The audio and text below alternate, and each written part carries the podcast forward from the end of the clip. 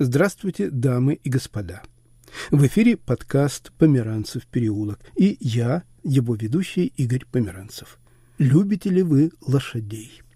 Если да, то обещаю вам увлекательные скачки.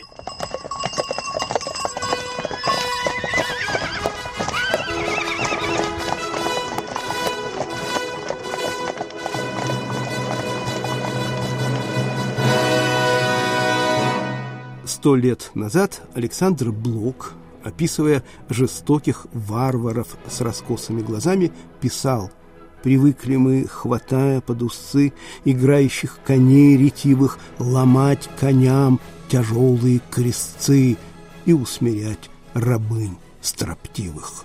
В стихах этих много всякого наворочено, но я цитирую строфу, где речь идет о конях блоковские персонажи хрустят тяжелыми крестцами коней для устрашения.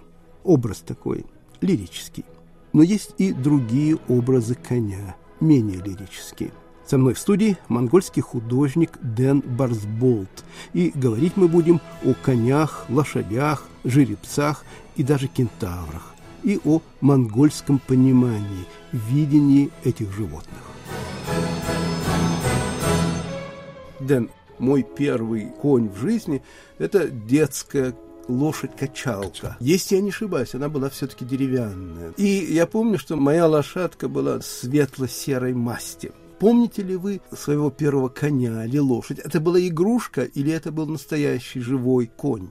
Я 5-6 лет стал выковыривать из э, окна замазку и пластилин, который мама замазывала окна на зиму. Я из них лепил разных животных, в том числе и лошадей, естественно. Потому что, ну, тут надо сказать, что для монгола лошади это как, ну, наверное, для любого горожанина голуби, воробьи, абсолютная такая обыденность была. Я помню, что по нашей главной площади Сухобатора бродили кони, верблюды, козы, овцы. Мы ловили этих коз и на них катались пригородные районы, в которых держали скот, они ночью выпускали скот, в, как по-русски называется, в ночное. То есть эти бедные козы овцы вместо того, чтобы ужинать или что они там делают, они должны были в качестве коней нас таскать. Мы их до изнеможения доводили. А конь, ну, если брать как бы не только меня, а монголов, к коню отношение очень трепетное, очень такое сдержанное. И чем, может быть, он больше любит коня или, скажем, женщину, а может и мужчину, тем как-то более оно выражается любовь э, сдержанно. Кстати, к детям такое же отношение сдержанное. Я научился ездить верхом или кататься на лошади довольно поздно, мне было лет девять. До этого я лошадей очень любил, и с детства помню, как мне было лет пять-шесть, и отец нам с братом перед сном читал Ситн Томпсона. И я очень часто вспоминаю вот до сих пор про мустанга и находца. Я уже в молодости, уже когда учился в Ленинграде, я был в БДТ, история лошади, про холстомера, играл его Лебедев. И это меня тоже очень поразило. Так что я до сих пор вот иногда вспоминаю холстомера, вспоминаю из Жерминаль. Помните из Зали, Эмиля Золя?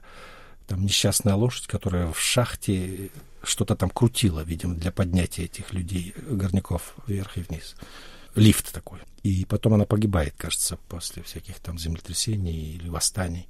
Вот до сих пор я вспоминаю очень часто. Вы цитируете западную литературу.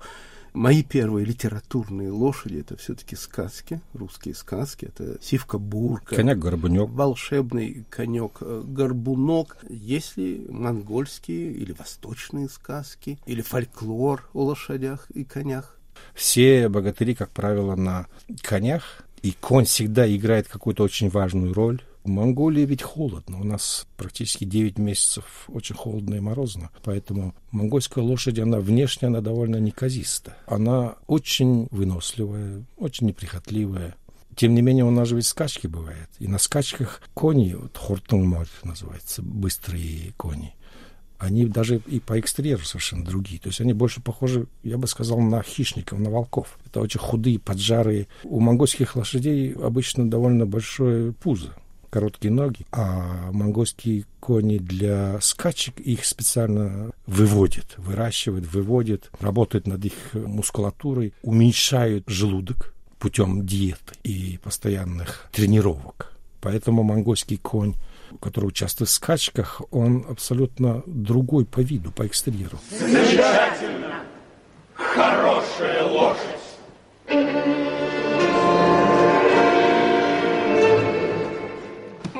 Что это больно чешется?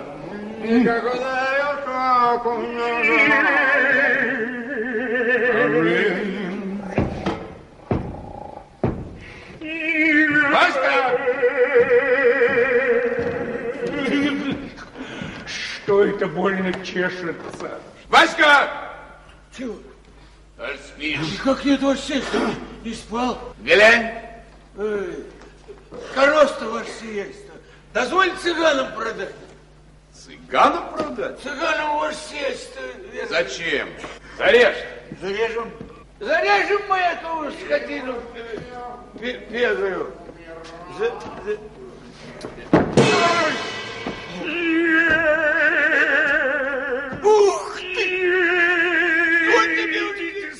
Дэн, мне кажется, что эмблема пустыни – это верблюд, а эмблемы, ну, например, тундры, собачьи упряжки и олени. Можно ли сказать, что эмблема степи – лошадь? Да, наверное, потому что верблюд все-таки это пустынное животное, полупустынное.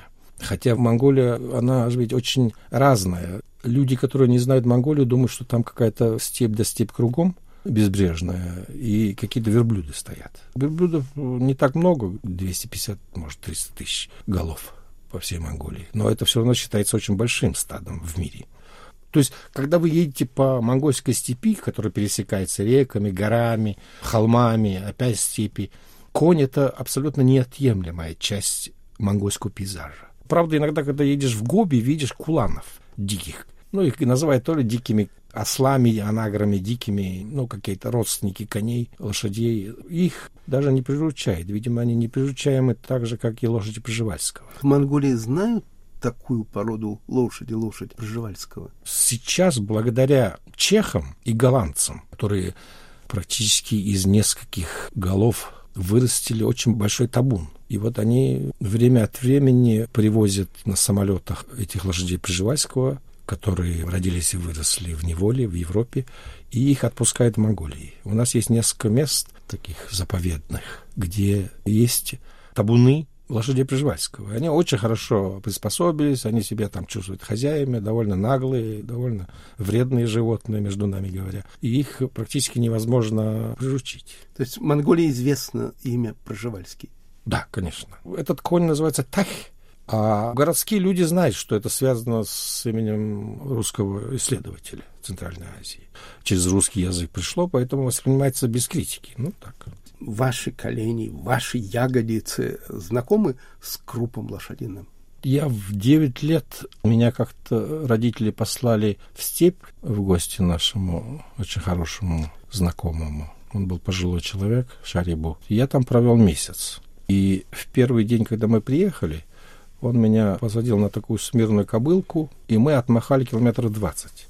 Ему надо было по делам, заодно он по дороге мне объяснял, рассказывал, как надо сидеть в седле, держать узду, и все объяснял, связанное с конями. И вот этот месяц для меня был бесценный. Правда, я первые два-три дня ходил с трудом, у меня ноги были все, внутренняя часть ног, и ягодицы были фиолетового цвета, как будто меня долго пороли. Но тут же появляется гордость, ты не можешь показать. Потом я так постепенно привык, и эта любовь к верховой езде у меня осталась до сих пор.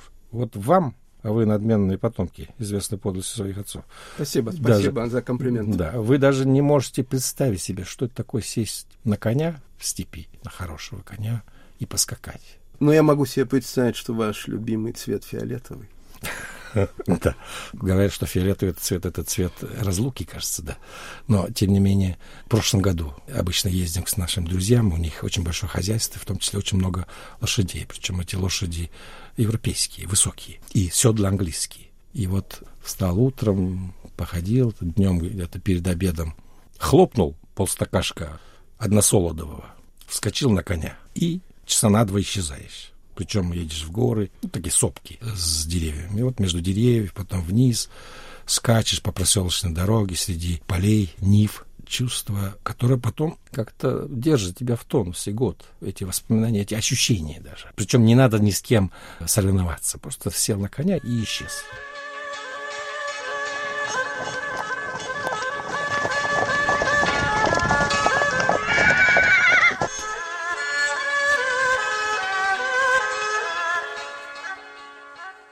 Дэн, вы художник, вы скульптор. Почему скульпторы и художники, причем разных эпох и разных культур, так любили и любят изображать лошадей, лепить лошадей? И чем отличаются эти лошади разных культур? В Древнем Египте ведь лошади появились только где-то в середине Древнего Царства. Эти лошади были привезены из Месопотамии и с тех пор у них есть. Это все потом перешло к грекам, римлянам, если вы помните, вот все эти пегасы, белерифонтовские всякие кони.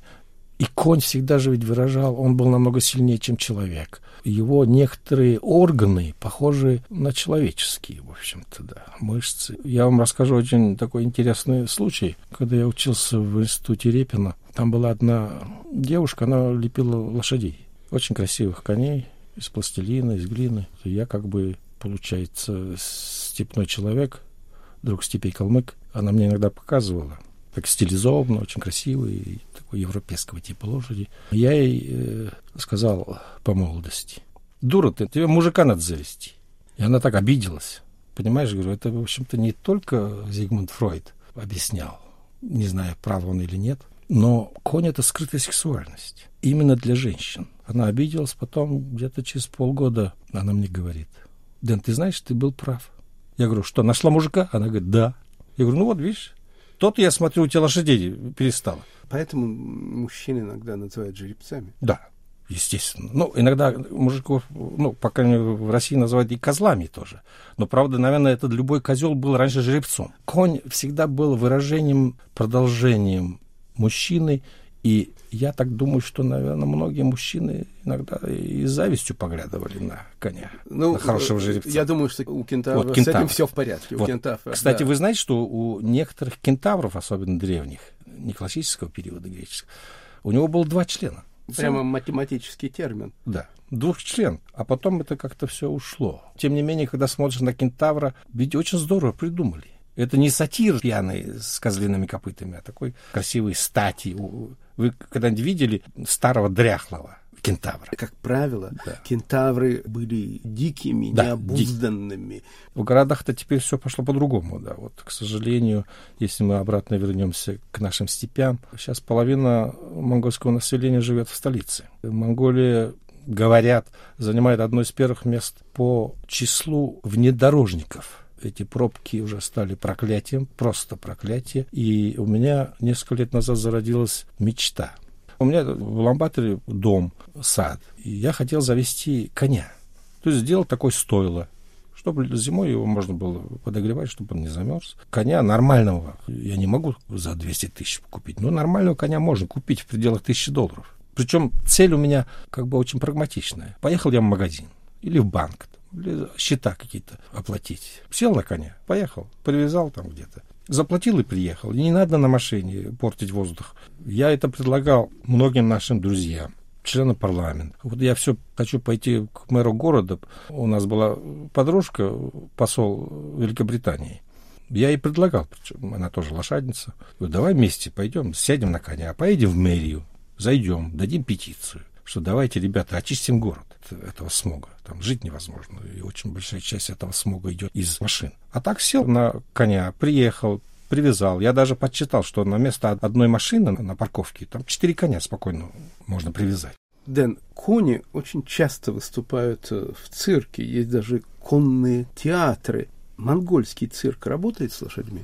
Я вот иногда вижу афиши, какой-то международный цирк, приехало 20 стран, 20 или 30 стран. Вижу, но сам по себе у нас цирк, мне кажется, несколько дышит на ладан.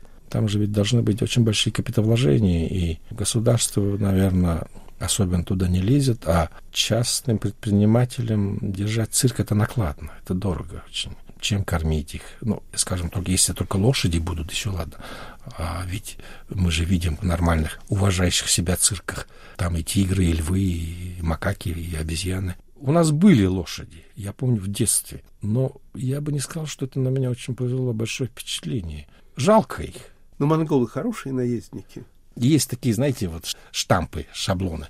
Монголы рождается на лошади, умирает на лошади. Ну, примерно это так, видимо, раньше и было. Обычно с двух-трех лет уже маленький монгол уже достаточно сносно держится в седле. Дети, насколько я вот вижу, они довольно понебратски относятся к коням дергают. И кони же ведь они умные животные. Они на детей обычно реагируют куда менее агрессивно, чем на взрослых. Ну, это относится ко всем животным включая верблюдов. А 4-5 лет пасти овец, это, в общем, абсолютно нормально. Или там отец скажет 6-7-летнего сына, а ну-ка пригони того, Каурова куда-то исчез. Он сядет на коня и куда-то исчезнет. Потом приводит. Для монголов это настолько естественно, что даже как-то не задаешься вопросом. Ну, вот как руки вымыть, наверное. Вообще, знаете, вот интересно, есть такой этнографический момент. Мой дед переводил книгу, то ли Хаджи Мурат или что-то такое, и с русского языка, и, и там конь под всадником горцует. И для монгола это очень странно. Для монгола конь горцует. Если конь горцует, значит, наездник плохой. То есть он не может его удержать. И я помню, в начале 80-х годов я смотрел один монгольский фильм, какую-то сказку, и там наездники. И, видимо, режиссер, молодой режиссер, он, наверное, закончил в ГИК или ГИТИС или что-то такое. И вот он нас, он вобрал в себя вот эту часть европейской лошади или русской лошадиной культуры. Хотя мне кажется, что вот горцевание коня, это все-таки даже в русской культуре это влияние западного. Вы можете себе представить Ивана Грозного, который горцует на коне, например, или Петр Первый? Я думаю, что это позже пошло. Но это такое мое мнение. И влияние картин уже в XIX век, когда, помните, у Карла Брюлова есть «Всадница», роскошная девушка. Сидит боком. Да. Ну, это такая европейская посадка. И все это сделано в европейской манере. То есть, если бы я с детства не знал, что это Брюлов, я бы подумал, ну, какая-то западно-французская, может, английская картина. Брюлов тоже не самая русская фамилия. Да, конечно, да. Ну, как, скажем, и, как и Лермонтов, наверное, и Брюсов и так далее. То есть этот счет можно продолжать. Тем не менее, мы это считаем сегодня, скажем, русским. У китайцев, если взять, вот вы, вы спрашивали насчет изображений. Вот я, например, могу, посмотрев изображение коня на китайских вазах или на китайских картинах, скульптурах, я могу сказать, что это ханьская, это империя Хань, ну, скажем, 2000 лет назад. А есть кони, я посмотрю и скажу, это танская эпоха. Они разные, они совершенно все разные, цвета разные, манера разная, исполнение. Да? Например, ханьские лошади, они более грациозные, они более декоративные. А в Танском, это 7-10 век, это самая великая эпоха Китая, истории Китая, вот у них кони чувствуется очень большое влияние степи. Например, был такой китайский Пушкин, 7 век, Либай, Либо по-русски его зовут. Алкоголик, страшный пьяница, плевал на всех, император ему там подавал сам суп, чтобы тот только опохмелился и прочел ему стихи. То есть он плевал на всех, или как по-русски говорят, клал на всех. И вот у Либо осталось письмо, ну, приписывается Либо, где он от имени императора пишет письмо восточным или каким-то там северным варварам. И там есть одна фраза, что коней мы покупаем у Курыкан. И мне это было очень интересно. Я еще в юношестве или в подростковом возрасте это прочел, мне было интересно. А Курыкан — это предки якутов. То есть одних из самых лучших коней они покупали у Курыкан. Курыкан тогда жили в Прибайкалье. То есть это очень близко к Монголии. Ну, с X-XI века северные монголы, буряты, их вытеснили с их земель, и предки якутов, они по лени ушли на север. И у якутов сегодня есть одна якутская лошадь, она такая же маленькая, косматая, такая коняга, которая может живет в минус 50 градусов, может выдержать, и неплохо живет как я вижу. Но, тем не менее, видимо, та древняя культура курыканская коневодство, она была во многом утрачена. Да, потому что часть перешли на оленей, и потом в минус 50, конечно, очень трудно заниматься конями. Вы говорили о горцующих э, да. конях, и есть десятки фильмов о лошадях. Лошади хорошие актеры. Это зависит от дрессировщика. Я, кстати, вам забыл напомнить. Вот я смотрел этот фильм, сказку монгольскую. Сделал ее какой-то молодой монгольский режиссер, и там на конях прискакали какие-то нехорошие бандиты, и Видимо, режиссер под влиянием советских или западных фильмов, он, видимо, требовал от актеров, чтобы кони горцевали. И вот там это было все так неуклюже показано. Я сидел, мне было страшно смешно, потому что Бедный актер тянет этого коня за узды туда-сюда, и этот бедный конь не может понять, потому что он не привык, чтобы с ним так обращались. И надо было, чтобы конь стал на дыбы, ну, как Петр Первый в Петербурге. А у этих коней не получается, и, конечно, ощущение было довольно жалкое. А я тогда уже знал, что монгольский конь считается хорошим, если он хорошо объезжен, то есть укращен, и делает только то, что ему, как бы скажем, позволено. Например, очень часто на больших праздниках в степи вы можете наблюдать картину. Скачет конь, и на нем сидит его хозяин. Абсолютно пьяный. То есть он вообще мало что соображает. И этого всадника заносит то налево, то направо. И конь, зная это, он, конь начинает, если хозяина заносит налево, он скачет налево, чтобы удержать этот баланс, чтобы его всадник не выпал из седла, коню приходится скакать, потому что ты не можешь удержать баланс, если ты идешь шагом, потому что хозяин свалится. Я много раз это видел. То есть едет здоровенный пьяный монгол в очень хорошем настроении, отпустив эти вожжи, и конь сам. Причем конь прекрасно знает, что ему надо сейчас домой. И он скачет домой. Скорее всего, не игра, а дрессура.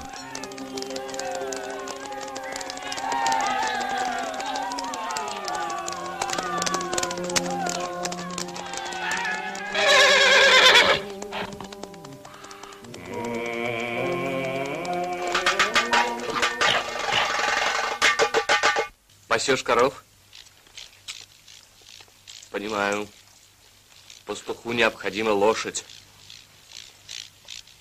Верно я говорю? Ты бы лучше коня сюда пригнал. Молчишь. Что ты пристал к человеку? Хочет, отвечает, хочет, нет. Хочет, отвечает, хочет, нет. Хочет, дает лошадь, хочет, нет. А вы думаете, мне приятно ходить и клянчить у каждого последнюю лошадь? Третьи сутки торчим здесь. А толку? Там умирают люди, а вы, лошадей у вас больше, чем женщин.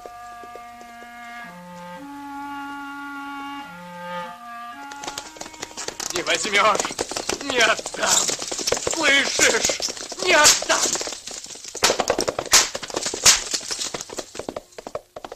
С монгольской точки зрения наездники и кони в американских вестернах ведут себя подобающим образом или странно?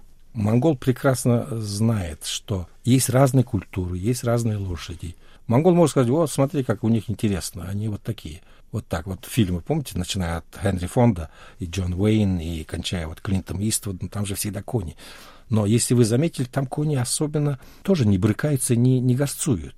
Если там бывают индейцы, вот, индейцы, индейцы, ну вот эти Native Americans, у них обычно тоже шаблон. Они все время визжат, кричат, размахивают томогавками. Хотя мне кажется, что для того, чтобы напасть на какое-нибудь поселение белых, им надо быть очень тихо подходить. Простой монгол скажет, а что же они так орут-то за километр? Эти же ведь белые уже будут во все оружие ждать. В Англии, да не только в Англии, любят скачки дерби. Да. В Монголии тоже скачки очень популярны. Я видел фильмы, документальные фильмы об участии десятков тысяч лошадей, даже говорят 200 с лишним тысяч участвуют в скачках. В чем своеобразие монгольских дерби? 200 тысяч вряд ли, там 100, 150, 200. Я думаю, что даже в лучшие годы Монгольской империи столько лошадей в одном месте не было.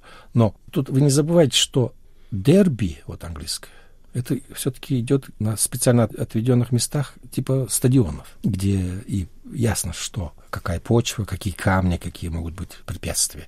Монгольские скачки, они, естественно, специально люди едут, то есть там от 12 до 26-27 километров дистанции. Они зависят от двухлеток, трехлетки, четырехлетки, жеребцов. Это специальные разные скачки, гонки, и в них участвуют дети от 5 до 12 лет только потому что в английском дерби все-таки там взрослые люди. И жаки должны быть маленькие, поджарые. Это взрослый жаки, он же ведь похож на подростка такого недомерка. В Монголии взрослые никогда не участвуют в скачках, только дети от, как я уже говорил, от 5 до 12 лет. Я думаю, что, наверное, у русских и у китайцев, и у европейских народов, которые занимаются сельским хозяйством, у них должно быть очень много разных терминов для пшеницы, для ржи, для многих растений. А у монголов, так как мы особенно не занимаемся сельским хозяйством именно вот таким, очень хорошо в истории скотоводства есть таблица, как кого называет в какой год. То есть жеребенок, потом дах, двухлетка. И потом идут названия, которых, к сожалению, очень многие городские люди уже не знают. Хотя, может быть, и не надо им знать. Зато они очень хорошо разбираются, какой там Mitsubishi Pajero или там Nissan. Вся эта культура обозначений, наименований коней, она ушла в машины сейчас в городах. Но, тем не менее, конь для монгола остался вот такой, я бы не сказал, как не заживающая рана, но какой-то символ самости. Когда я сажусь на коня, я себя и по-другому чувствую. Вот есть какое-то ощущение, которых обычно не бывает, когда сядешь в машину.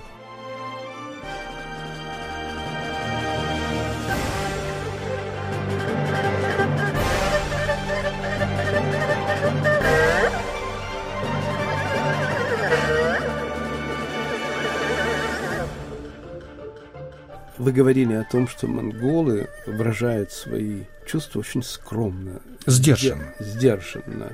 Вы человек по меньшей мере двух культур. Я бы даже сказал, что вы живое опровержение цитаты из Киплинга Да, да. «Восток есть Восток, и Запад есть Запад». Если бы у вас был любимый конь, как бы вы объяснились ему в ваших чувствах или в любви по-русски или по-монгольски? Конь же ведь, как и собака, кошка, они не нуждаются в таких определенных ритуалах. Хотя я знаю, что в Европе и в Северной Америке к животным, то, что называется pet, относятся очень, на мой взгляд, преувеличенно гротескно. Сисюкается, там, целует, вместе спят и так далее. Конь ведь он чувствует. Вот, например, я хорошо знаю, вот мы с детства с моим братом, с моими друзьями, мы когда катались на конях, я лучше всего чувствовал коня, и конь лучше всего меня чувствовал. То есть коню надо очень мягко, по-доброму объяснить, кто хозяин. И конь обычно это чувствует сразу.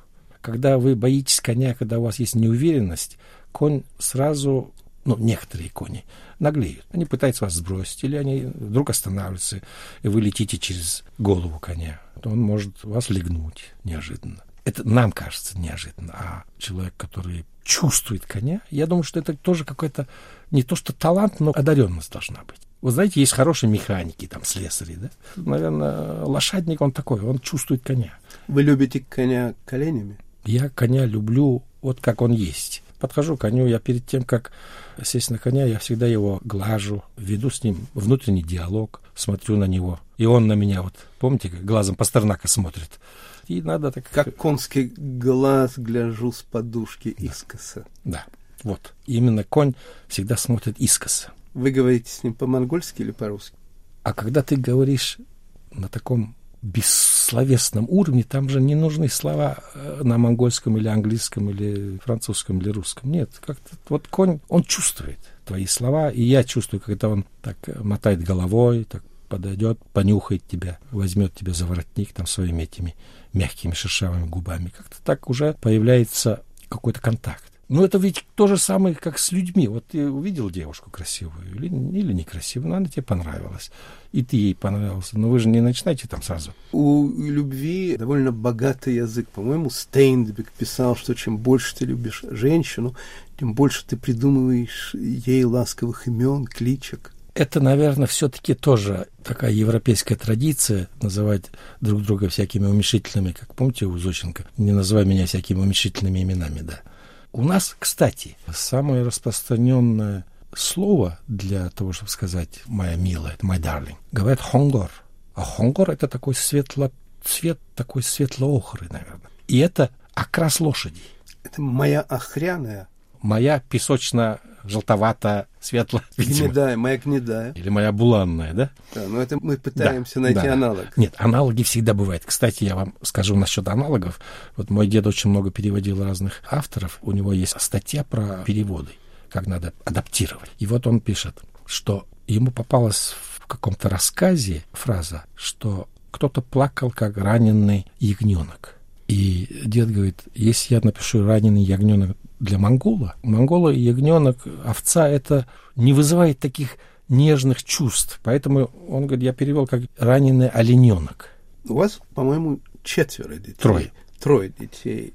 Ваши дети как-то приобщены к лошадиной культуре. Да, очень. очень хорошо чувствует и очень любит коней. Моя младшая, которая сейчас 7 лет, она уже второй или третий год летом, когда мы уезжаем в степи, она делает все, чтобы вскарабкаться на коня, и какое-то время, правда, ее кто-то держит, мало ли что. Если мы летом поедем в Монголию, я себе так поставил цель, чтобы она, моя дочка научилась хорошо ездить верхом и скакать, и чтобы она себя чувствовала на коне, ну, как амазонка. Нормальная монгольская женщина или девушка. Подкаст «Померанцев переулок». Со мной в студии работала режиссер Наталья Аркадьева не обходите стороной мой переулок. Игорь Померанцев.